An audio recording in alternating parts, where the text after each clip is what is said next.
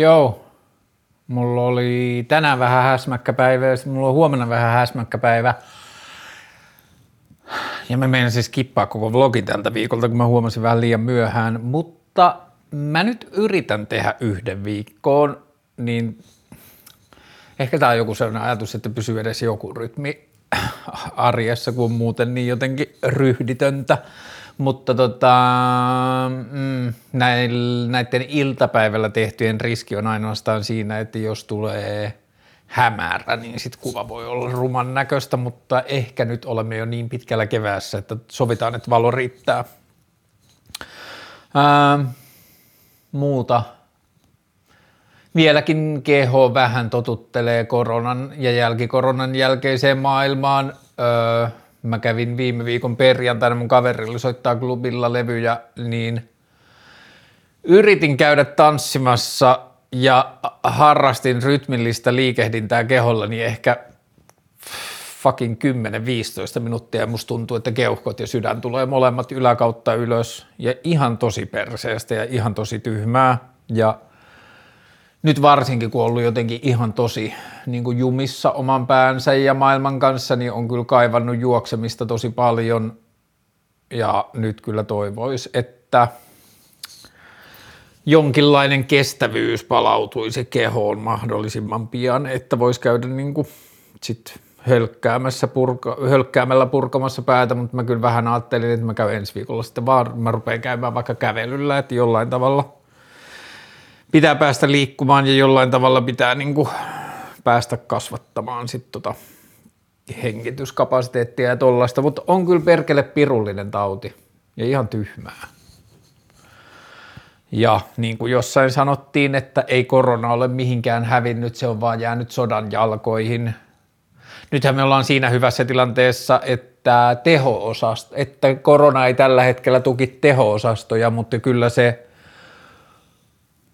osastoja tukkii aika paljon ja tartuntoja on ihan valtavia määriä. Ja sitten samaan aikaan vielä toi hoitajien lakko, niin ei käy kateeksi. Aikamoinen on show. Ähm, olikohan muuta? Ää, mä löysin eilen antikvariaatista takana näkyvän Jaakko Heikkilän, ootas mä tarkistan sen kirjan nimen, sen nimi on Kirkas nöyryys. Se on valokuvakirja 1990-luvun loppupuolella, olisiko se ollut 1996 tai 1997 julkaistu ja se on valokuvattu niin kuin Pohjois-Ruotsissa, suomenkielisessä Pohjois-Ruotsissa, eli periaatteessa meänkielisellä alueella ja käsittelee niin kuin sen alueen lestadiolaisuutta ja lestadiolaista kulttuuria, niin se tulee mulle tosi lähelle. mutta ihan superhieno. Ja mä aina tiennyt sen Jaakko Heikkilän nimen, se on siis Kemistä ja se on ollut mun lapsuuden paikallislehden eli Pohjolan Sanomien yksi valokuva ja se nimi on ollut jotenkin aina tuttu, mutta en mä tiennyt, että se on tehnyt noin hienoa kamaa. Niin mä löysin ton eilen antikvariaatista hintaan 10 euroa. Et hienoja suomalaisia valokuvateoksia kyllä löytyy välillä.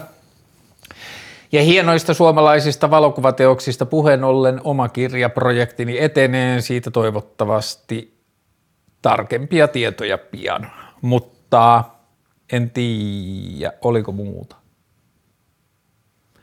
Ei ehkä.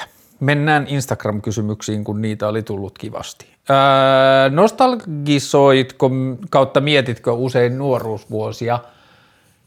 En on varmaan kyllä se lyhyt vastaus. Mä huomaan, että esimerkiksi skeittikavereissa ja skeittauksen kautta tulleissa tutuissa, niin mä huomaan, että esimerkiksi vaikka just skeittaukseen tai monen muuhun semmoiseen niin tiiviiseen sosiaaliseen heimoon tai tarkkarajaiseen ja jotenkin tarkka määritteisiin kulttuureihin, niin niihin liittyy tosi paljon nostalgisointia ja semmoista niin kuin erilaiseen musiikkiskeneihin ja muihin ja kaivataan jotain sellaista, niin – Multa on kyllä ehkä aika isoissa määrin puuttunut sellainen, että musta tuntuu, että mun mieli on jotenkin taipuvainen fiilistelemään niin kuin tätä päivää ja ehkä mahdollisesti huomista enemmän kuin eilistä. Ja sitten ne tietyllä tavalla menneisyyden siistit kokemukset muuttuu osaksi sellaista niin kuin jotain onpas siistiä, että on saanut elää elämää kokonaisuutta. Mutta joo, semmoista niinku nostalgista kaipuuta tai semmoista niinku romantisointia, niin sellaista mä en hirveästi harjoita, enkä kyllä ehkä hirveästi myöskään – mieti menneitä asioita, että musta jotenkin tuntuu, että vähän samalla lailla kirjoja lukiessa, niin mulla on aina sillä, että kun mä käännän sivua, niin mä en enää muista, mitä edellisellä aukeamalla tapahtui, mutta se edellinen aukeama on muuttunut osaksi sitä maailmaa, josta se kirja kertoo ja jossa sen kirjan se hetki tapahtuu, mitä mä luen sillä hetkellä, niin musta tuntuu, että mun suhde elämään ja maailmaan on vähän samanlainen, että kaikki mitä on tapahtunut muuttuu osaksi sitä, mitä tämä kaikki on ja missä tätä niin kuin nykyhetkeä koetaan, if that makes any sense. Mistä merkittävästä asiasta olet luopunut viimeksi? Hmm.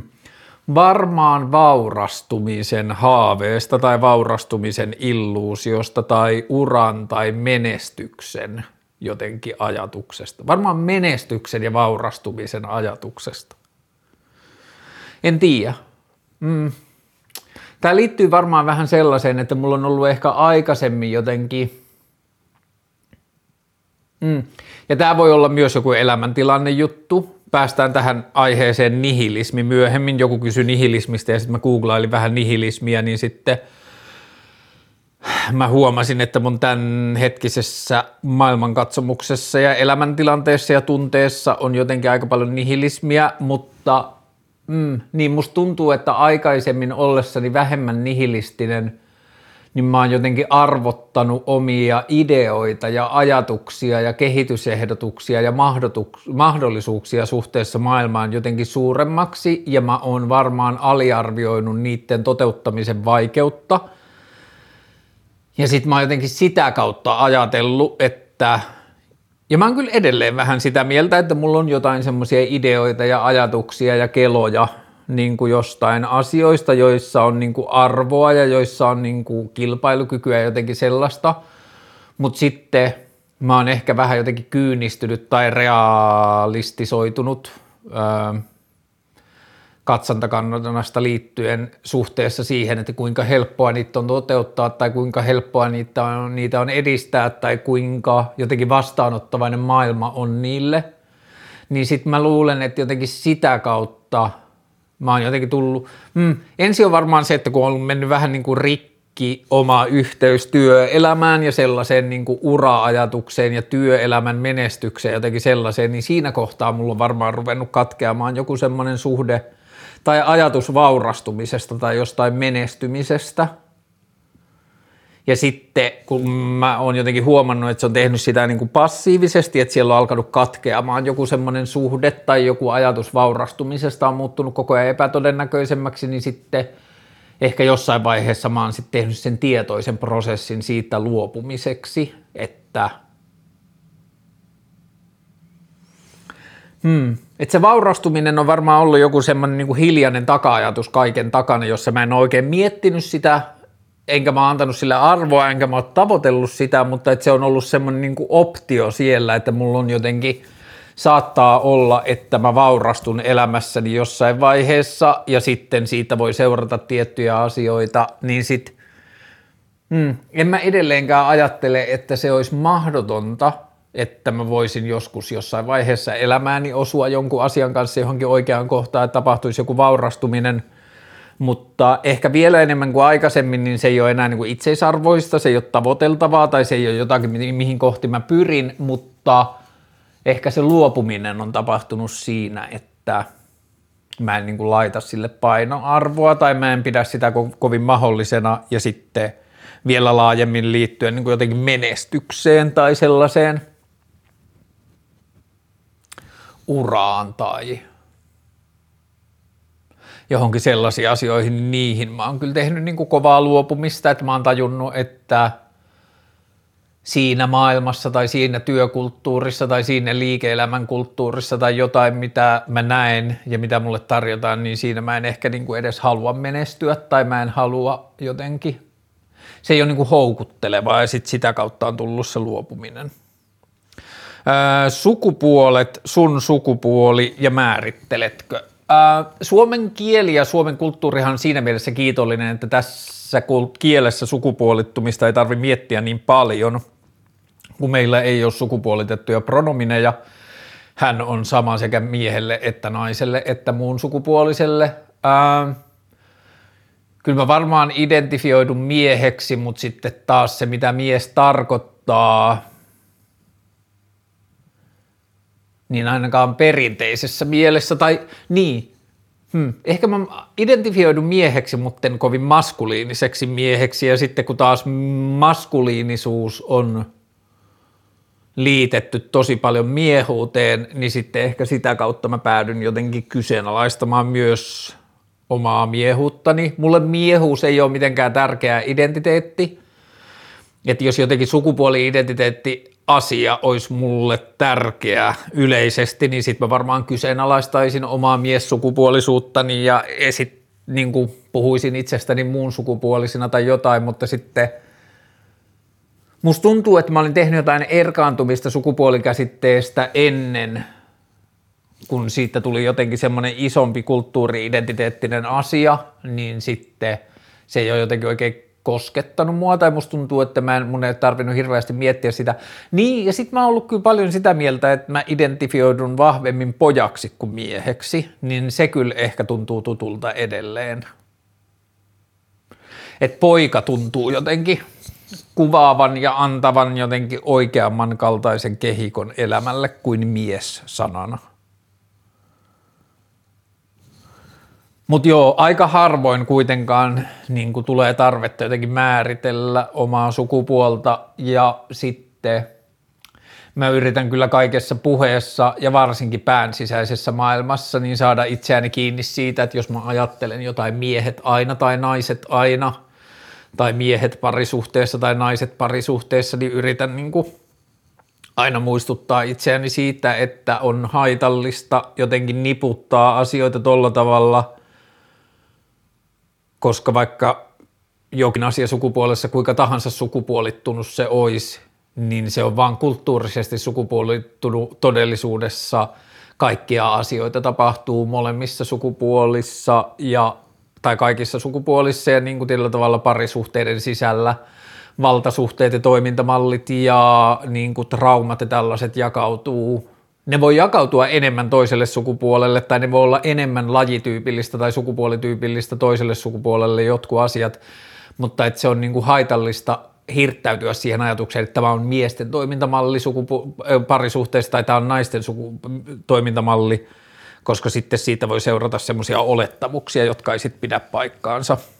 Ja sitten taas varsinkin tämmöinen niin moderni meninismi ja mieskeskustelu, joku Jordan Peterson ja niin kuin miesten oikeudet ja Joe Rogan ja transfobia ja jotenkin feminismi on mennyt liian pitkälle ja ö, miehen tehtävä on sitä ja tätä ja tuota, niin kaikki sellainen jotenkin keskustelu tuntuu ihan tosi vieraalta ja ei onnistu mitenkään niin kuin vetämään kohti. Ö, Mistä oot kiitollinen? Kyllä mä varmaan nurinkurisesti mä oon tällä hetkellä kiitollinen niistä asioista, jotka tällä hetkellä synnyttää tai mahdollistaa mun niin kuin, välillä aika syvänkin ahdistuksen. Eli toisin sanoen mulla on tällä hetkellä tosi hyvä elämäntilanne – varsinkin talouteen liittyviä asioita. Mä osaan nyt arvostaa tosi paljon johtuen siitä, että aikaisemmin ei ole ollut asiat niin hyvin ja on kerennyt kokea aika pitkiäkin varattomuuden ja taloudellisen ahdingon jaksoja, niin nyt kun taloudelliset asiat on verrattain hyvin tai tasaisesti, niin sitä osaa arvostaa aika paljon.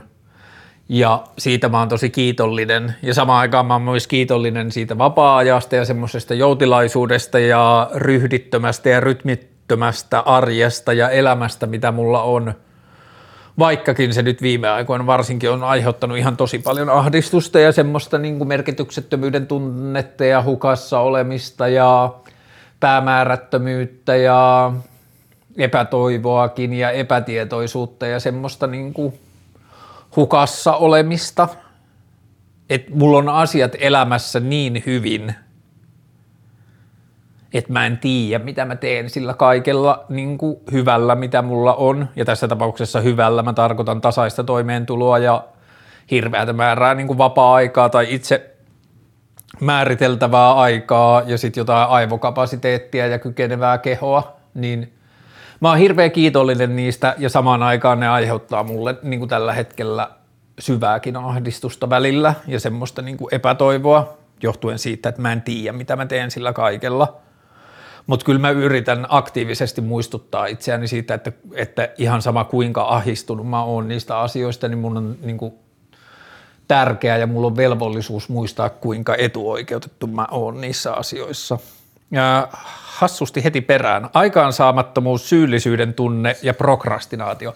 Alkuun mä haluan sanoa joutilaisuudesta ja prokrastinaatiosta, että vaikka mä tällä hetkellä itse kärsinkin niistä kovasti, niin mä olen edelleen niiden syvä puolesta puhuja, varsinkin nykyisessä länsimaisessa yhteiskunnassa, jossa kaikki tekeminen ja kehittyminen ja edistyminen ja tehokkuus on mennyt niin ylikierroksille, että mä haluan kyllä aktiivisesti puolesta puhua niin prokrastinaatiota ja joutilaisuutta – tai kannustaa niihin. Musta tuntuu vaan itse, että mä oon jotenkin pelannut sen läpi, että mä oon niin monta vuotta, niin monta vuotta mulla on ollut elämässä tyhjiä tunteja, että siinä alkaa tulla nyt joku raja vastaan, mutta mitäs tässä oli?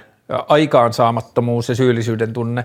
Sitten aikaan saa, niin kuin, tällä hetkellä se mun ahdistus ei oikein liity aikaansaamattomuuteenkaan, että mä teen tällaista keskusteluohjelmaa, josta välillä ihmiset tuntuu saavan niin kuin apua tai riemua ja sitten ne tunnit, mitä mä teen työviik- niin työtunteja viikossa, joista mun toimeentulo tulee, niin mä oon aika hyödyllinen niissä. Ja ne mun asiakkaat hyötyy musta aika paljon.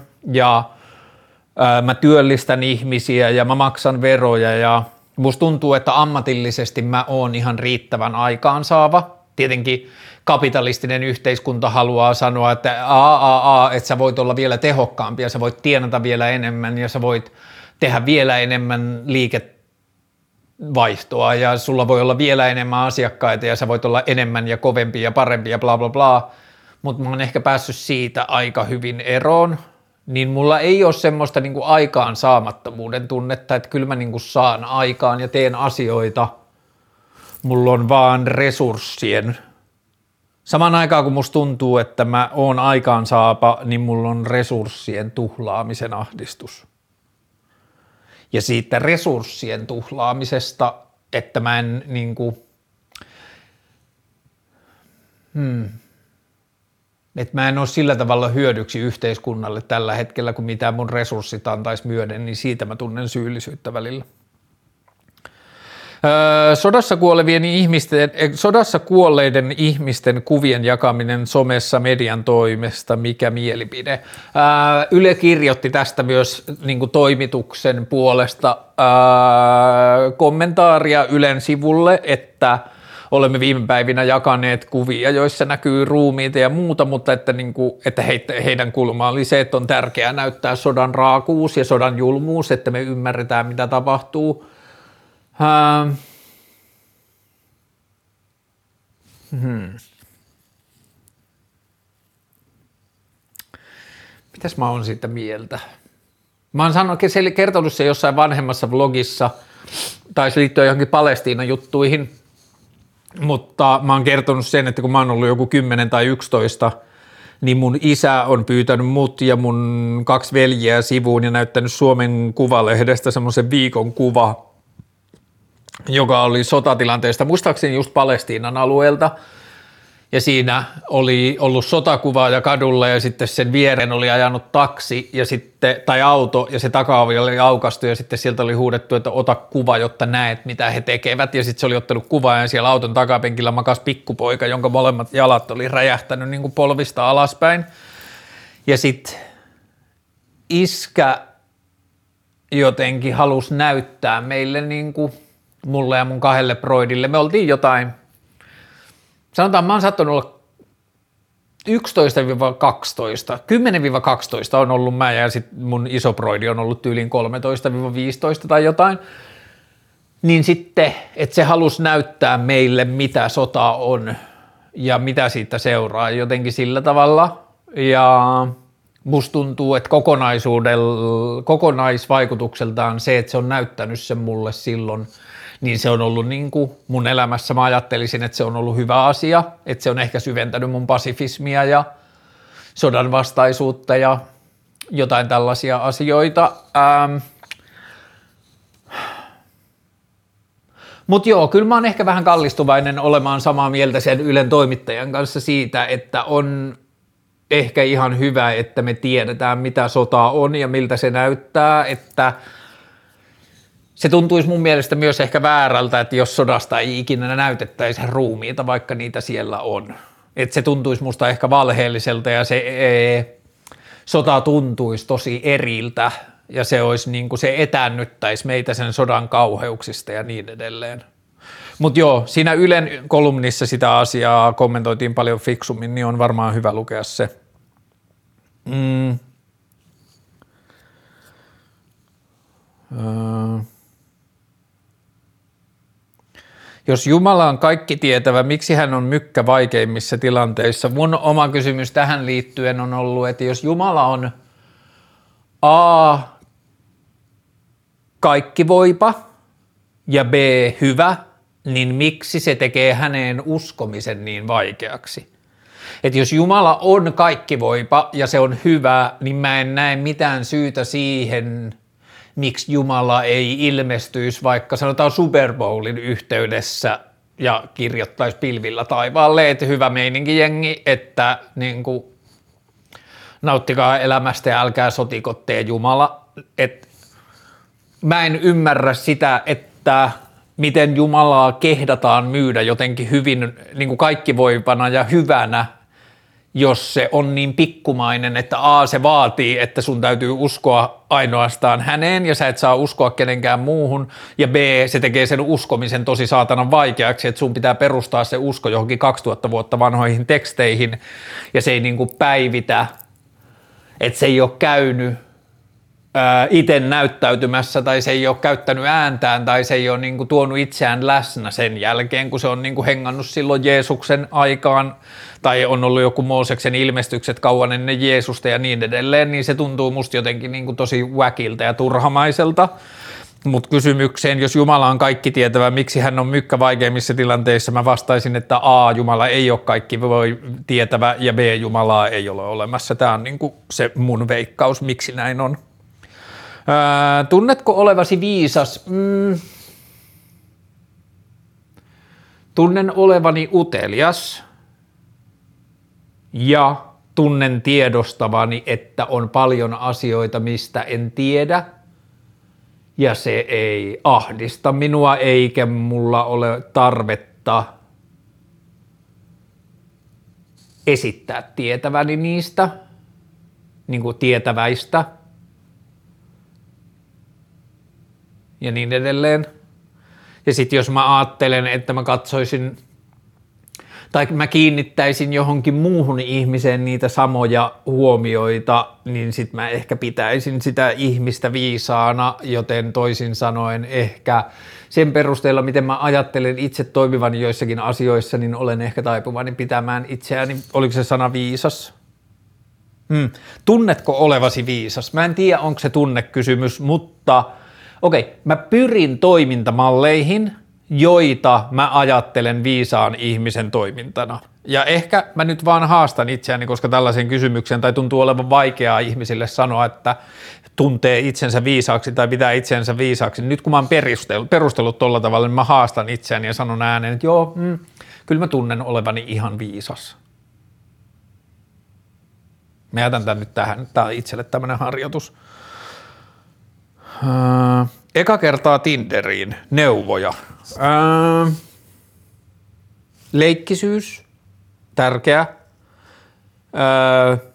on hyvä suhtautua siihen niin kuin, tai mä itse ajattelen, että Tinderiin on hyvä suhtautua leikkisesti ja niin kuin silleen aika kevytkenkäisesti ja silleen niin kuin näin, ja sitten siihen voi suhtautua vakavammin niiden niin kuin keskustelujen tai varsinkin tapaamisten kautta, mutta että se niin kuin itse Tinder-vaihe olisi mun mielestä hyvä olla aika semmoista niin kuin leikkisää ja hyvän tuulista ja ei vakavaa, ja sitten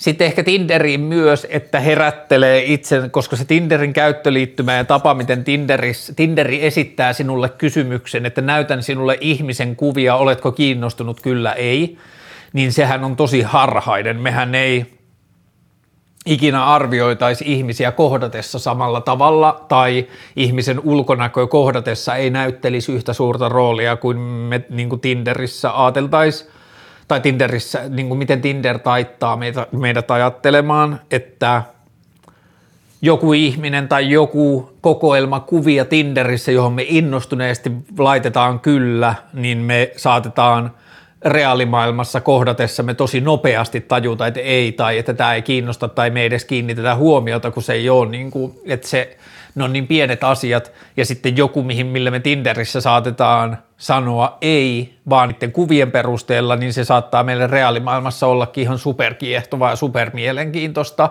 ja viehättävää, niin se on niin kuin hyvä muistuttaa itselle tasaisin välein, että hei, että tämä Tinderin selaaminen vaikuttaa mun aivoihin ja siihen, miten mä katson maailmaa ja miten mä katson ihmisiä, miten mä arvostelen ihmisiä, miten mä arvioin, minkälaisia johtopäätelmiä mä teen ihmisistä – että tämä nyt on tämmöinen leikki tai tämä on tämmöinen peli ja mä en halua tämän antaa vaikuttaa siihen tapaan, miten mä suhtaudun tai arvotan ihmisiä yleisesti ja niin edelleen. Ja hmm.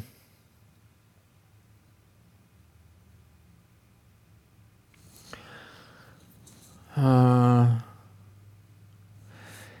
Ja sitten jonkunlainen, mä en tiedä, onko tämä oikea sana, mutta jonkunlainen suorasukaisuus olisi mun mielestä hyvä säilyttää Tinderissä, että niin kuin tietyllä tavalla, että sekä itse että muut tietäis vähän niin kuin, että millä mielellä on liikkeellä, että kuinka tosissaan tai kuinka jotenkin vakavasti tai kuinka leikkisästi tai kuinka seikkailullisesti tai kuinka – niin kuin jotenkin hälläväliä asia, e, niin kuin asenteella on siellä, koska kaikkihan on sallittuja ja kaikkeen on oikeus ja ihmisellä on oikeus suhtautua siihen, miten haluaa, mutta olisi tärkeää niin kuin,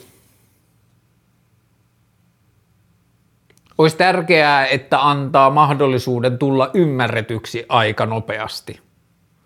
Että se olisi niin kuin paras kaikille.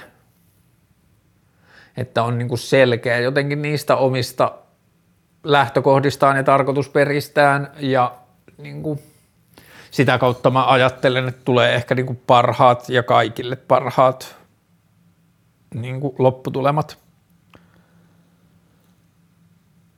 Ää, mistä voi ostaa kannabista? Onko kevyt kannabiksesta iloa kautta hyötyä? Ää, mä kannabisjaksossa yritän jollakin tavalla myös selittää sitä, että mistä ostaa kannabista – mutta jos mä yritän jollakin tavalla toistaa perusasiat, niin ainakin isommissa kaupungeissa yksi tapa, mä en ole itse tehnyt sitä, mutta käsittääkseni se on aika helppoa opetella, niin on noin Tor kautta muut noin laudat, että siihen pitää ladata joku applikaatio, jolla niitä lautoja selataan ja sitten sieltä.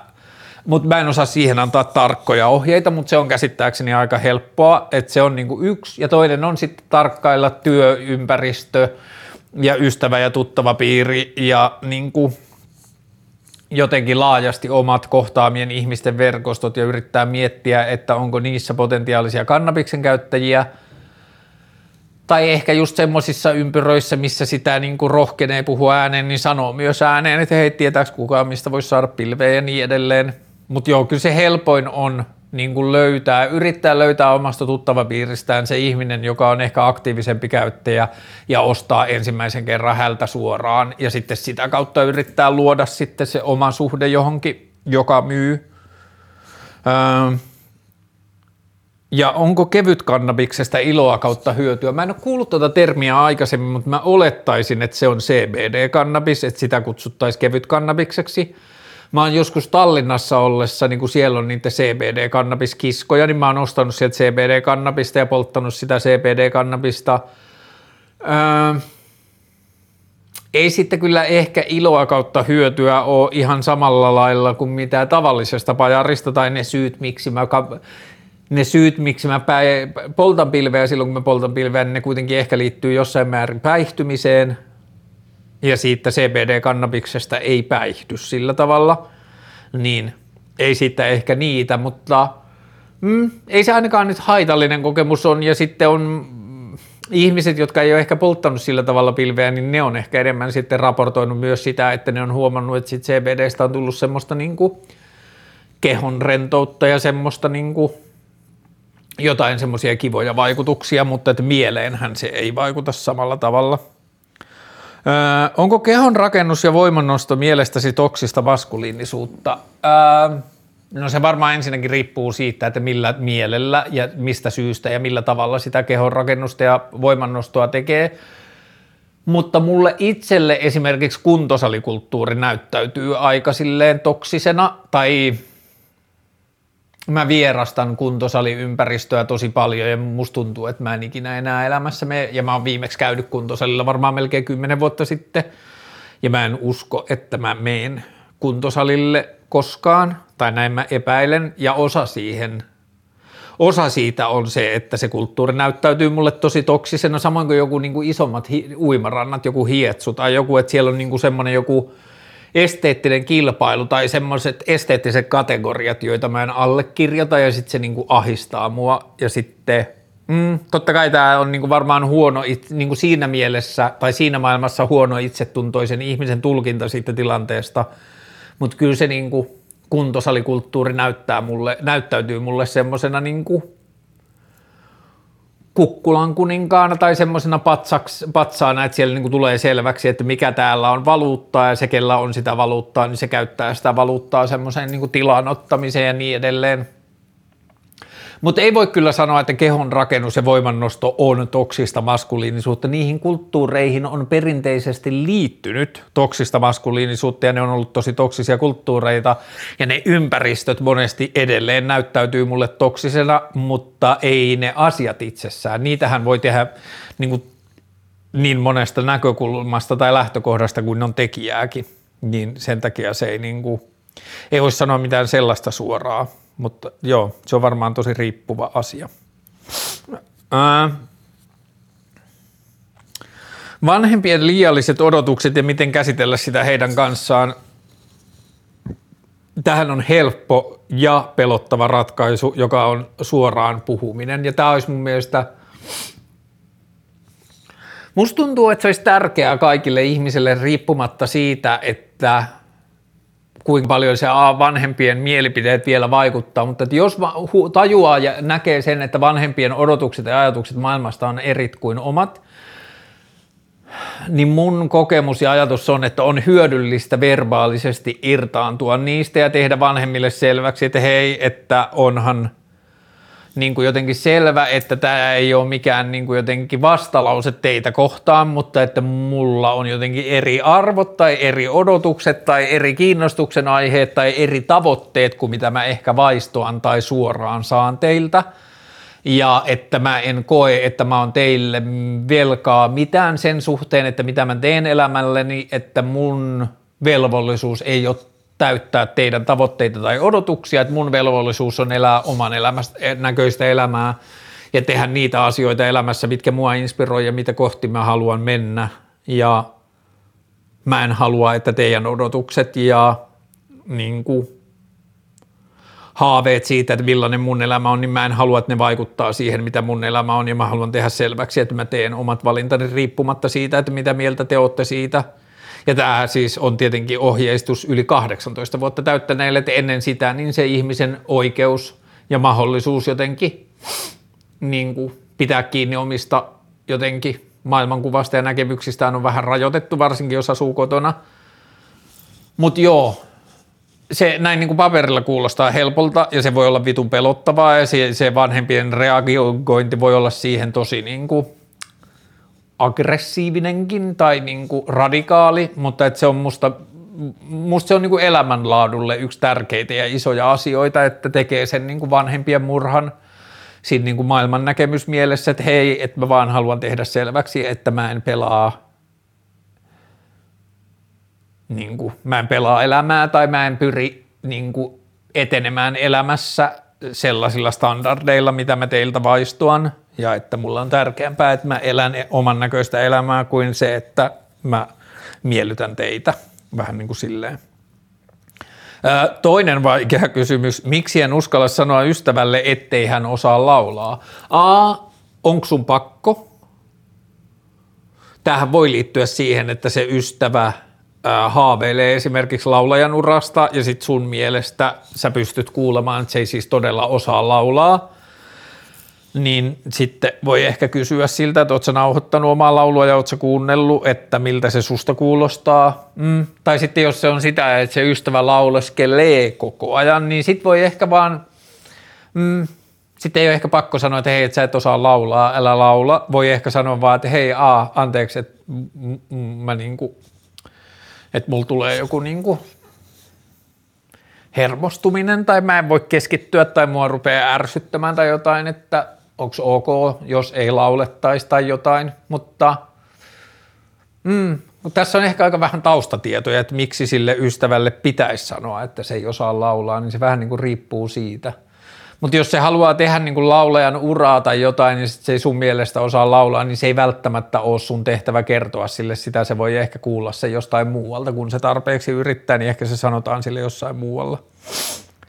Ää, nihilismi oli annettu aiheena ja sitten kun mä menin googlaamaan sitä ja mä oon aina ajatellut nihilismi, mä oon aina suhtautunut nihilismiin nihilistisesti, että, tää, että niinku, et ei ja jotenkin niin edelleen, mutta sitten varsinkin kun mä löysin tällaisen kuin poliittinen nihilismi, jossa sanotaan, poliittinen nihilismi puolestaan torjuu vallitsevan yhteiskuntajärjestyksen täydellisesti, niin mä kyllä oon about poliittinen nihilisti, että mä kyllä torjun ja pidän täysin tuhon tuomittuna ja järjettömänä tota nykyistä edustuksellisuuteen ja puoluepolitiikkaan perustuvaa demokraattista järjestelmää samoin presidenttiinstituutiota ja varsinkin kuninkaallis- tai monarkiaa ja semmoista niin kuin, että me ei olla poliittista järjestelmää kyseenalaistettu internetin näkökulmasta tai al, niin kuin järjestelmien ja tiedon – täysin uudenlaisen tiedon jakamisen ja ryhmittämisen ja organisoinnin näkökulmasta, että demokratian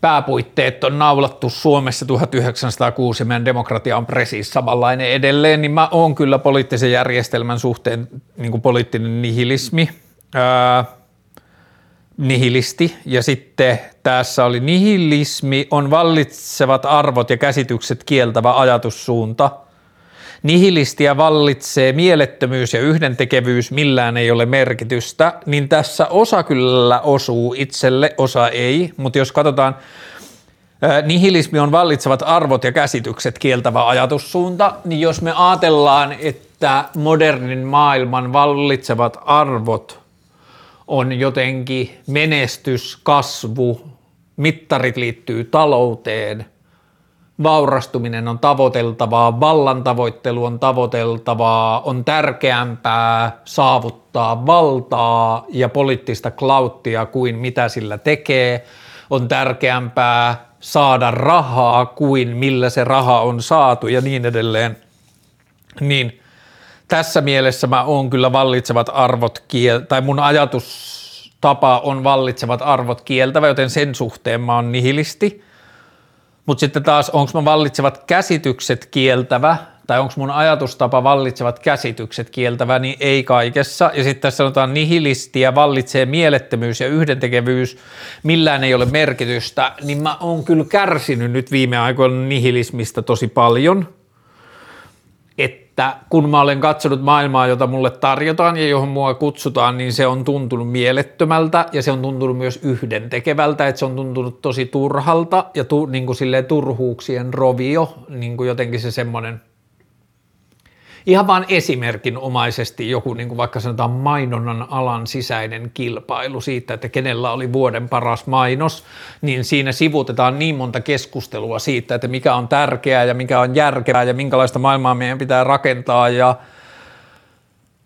niin kuin mitä me oikein ollaan tekemässä, niin siinä on vaan lakattu käymästä tärkeitä keskusteluita ja päätetty, että nämä asiat on tärkeitä ja sen takia meidän on tärkeää pitää tämmöinen gaala, jossa me palkitaan tär- niin kuin parhaita mainoksia. Ja tämä on vain yksi esimerkki, maailma on täynnä niitä esimerkkejä, tai joku pankkiirimaailma tai asianajomaailma suhteessa siihen, kuinka paljon asianajajat tekee kalliilla rahalla nykypäivänä asioita, joita voitaisiin tehdä tietokoneella ja lohkoketjuilla ja niin edelleen. niin kyllä mä oon suhteessa tämänhetkiseen maailmaan aika nihilistinen, että se on aika turhuuksien rovio ja mun on hankala löytää siltä todellisia merkityksiä ja mun on hankala löytää syitä osallistua monen isoon osaan niin kuin länsimaista yhteiskunnasta, niin musta tuntuu, että mä oon nihilistisempi en, kuin mitä mä luulin ennen kuin mä otin selvää, mitä sana tarkoittaa.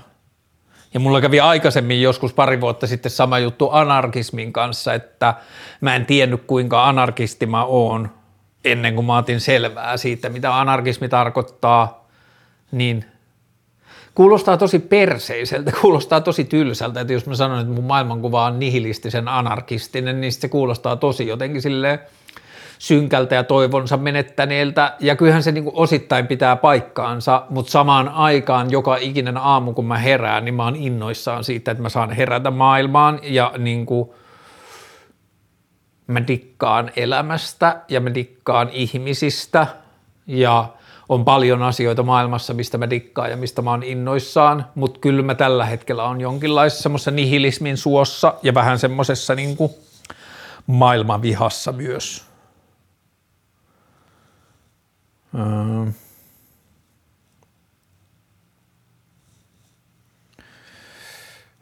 Katsotaan vielä. Anonymous Confession Boot oli kiva. Mm. Mä sain siitä pari, lyhyen ajan sisällä pari eri pyyntöä ihmisiltä, että hei, voitko taas tehdä sen Anonymous Confession Boot.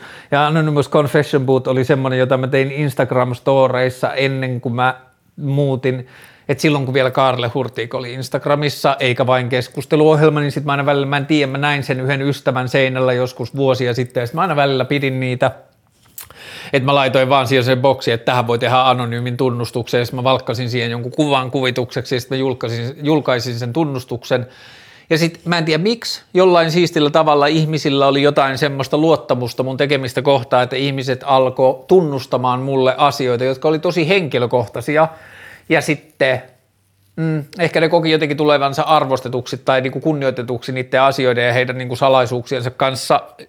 Ja mä niin kuin, mm, niin sitten sit tuli semmoinen juttu tai siitä tuli semmoinen mesta, että ihmiset kertoi tosi henkilökohtaisia asioita ja niissä on ollut mun mielestä tosi siistejä jotenkin asioita, joista harvemmin puhutaan ääneen ja tosi inhimillisiä tunteita ja muuta. Ja sitten mä en ollut tehnyt sitä reilu puoleen vuoteen, kun mä silloin syksyllä lakkasin oman Instagramin, niin sitten mä en ollut sen jälkeen tehnyt niitä. Ja sitten mä sain lyhyen ajan sisällä parilta eri ihmisiltä pyynnön, että hei, että voitko tehdä sen tunnustuslaatikon taas keskusteluohjelman tilille. Ja sitten mulla oli eilen vähän vielä jotain sairauden jälkitautia ja mä jouduin makaamaan koko päivän niin kuin sohvalla, niin mä olin silleen, että okei, ajankuluksi mä teen tämän ja sitten se oli taas jotenkin tosi kivaa ja sitten tuli taas jotenkin tosi hmm, inhimillistä ja semmoista jotenkin humaania meininkiä ja se oli musta tosi kivaa ja luultavasti teen joskus taas uudelleen, niin se oli hauskaa. Ää, oliko vielä jotain? Ville Valon comeback. Aa, siltä kuulemma tulee huomenna joku biisi, mutta mm, mä en ole ehkä ollut hirveän kiinnostunut popkulttuurista nyt. Onko ollut jotain, mistä mä oon ollut kiinnostunut popkulttuurissa – Katsotaan mitä uusia. A. YouTubesta löytyy pari vuotta vanha video, jossa, jonka, joka löytyy nimellä, jos laittaa vaikka YouTube-hakuun Brother ja sitten Can We Talk, kun se idea tai se juttu on se, että joku jäbää kuvaa salaa. Enhän mä puhunut tästä. Mä oon ehkä puhunut tästä niin paljon mun kavereille, että musta tuntuu, että mä olisin puhunut tästä vlogissakin, mutta että se salakuvaa autossa, se, joku jäbä salakuvaa autossa sen pikkuproidia, joka laulaa semmoista vanhaa R&B-klassikkoa ja se laulaa tosi hyvin, niin siitä mä oon tullut tosi hyvälle tuulelle. Mä katson sen melkein joka päivä. Ää, Joo, se olkoon päivän popkulttuurivinkki, mutta Ville Valon comebackista en tiedä oikein mitään, enkä selkeästi ole hirveän kiinnostunutkaan, mutta enköhän mä sitten huomenna kuitenkin kuuntele sen biisin, kun sellainen tulee, ja sitten mä oon fiksumpi. Ää, ää, mitä mieltä? Ää, mitä mieltä vaikuttaja kautta influencer-kulttuurista ja sen hyödyllisyydestä tai tärkeydestä? Ää, musta tuntuisi vähän epäreilulta jotenkin dissata vaikuttaja kautta influencer-kulttuuria, koska mun biifi on enemmän markkinointi viestinnän kanssa, mitä osaa influencer- ja vaikuttajakulttuuri on. Ja niin kauan kuin uskotaan inf- tai markkinointiviestintään, tai jos uskotaan markkinointiviestintään, niin kyllä mä sitä ajattelen, että influencer kautta vaikuttajakulttuuri hmm, on ehkä jotenkin ää, helpommin lähestyttävää kuin perinteiset markkinointiviestinnän keinot, plus se jakaa markkinoinnin rahoja laajemmalle alueelle. Et jos kärjistetään, niin 90-luvulla markkinoinnista ja mainonnasta rahaa saivat Erkon perhe ja Maikkarin omistajat, näin niin kuin kärjistettynä, ja Alma Media, tai silloinen Alma Media, mikä se nyt on ollutkaan, mutta että koko tämä niin kuin sosiaalisen median räjähdys ja vaikuttajakulttuuri ja influencer, niin sehän on pirstaloitunut sitä, kenelle yrityksen markkinointirahat menee, niin se on niin kuin yksi hyvä keino tai niin kuin hyvä seuraus, mitä siitä on tullut. Samaan aikaan siitä on seurannut varmasti paljon huonoja ja niin kuin negatiivisia sivuvaikutuksia ja se, että mä en tiedä kuinka fresh se on, että nuoret haaveilee siitä, että niistä tulee vaikuttajia tai influenssereita tai jengi laittaa hashtag sisältöyhteistyötägejä ja Instagramiin johonkin omiin niin shampoo-kuviin vaan siksi, että ne vaikuttaisi influenssereilta tai fake it till you make it. Hmm, kuten sanoin, musta tuntuu epäreilulta puhua kriittisesti tai jotenkin pilkallisesti tai sarkastisesti tai millä tahansa muulla negatiivisella tavalla influenssereista tai vaikuttajasta, koska ne on kuitenkin mä ajattelen, että isossa kuvassa verrattain harmiton osa laajempaa harmillista tai haitallistakin niin kuin kulttuuria, niin se on vähän niin kuin setien synninpäästö, että aletaan pilkkaamaan jotain influencer-vaikuttajia, kun sedät on tietyllä tavalla synnyttäneet sen koko paskan. Niin sitten kun löydetään, että siellä toisessa päässä onkin vaikka nuoria naisia, niin sitten siitä tehdään se pilkka, pilkan aihe, niin se on musta vaan tosi spedee. Öö. Otin loparit pitkästä työsuhteesta ja nyt tuntuu, että uusi elämä alkaa ihanaa. Hali. En osaa muuta sanoa, mutta hyvä. Öö. kuten sanottu, tulen aina onnelliseksi, kun joku ottaa loparit ja viime aikoina olen tullut ekstra onnelliseksi, jos ne loparit on – jollakin tavalla on sanottu, että mun tekeminen on vaikuttanut niihin ihmisten lopareihin, niin jos, jos mä jotain Jumalalauta haluan saada keskusteluohjelmalla aikaan, on se, että ihmiset ottaisi lopareita. niin se on siistiä.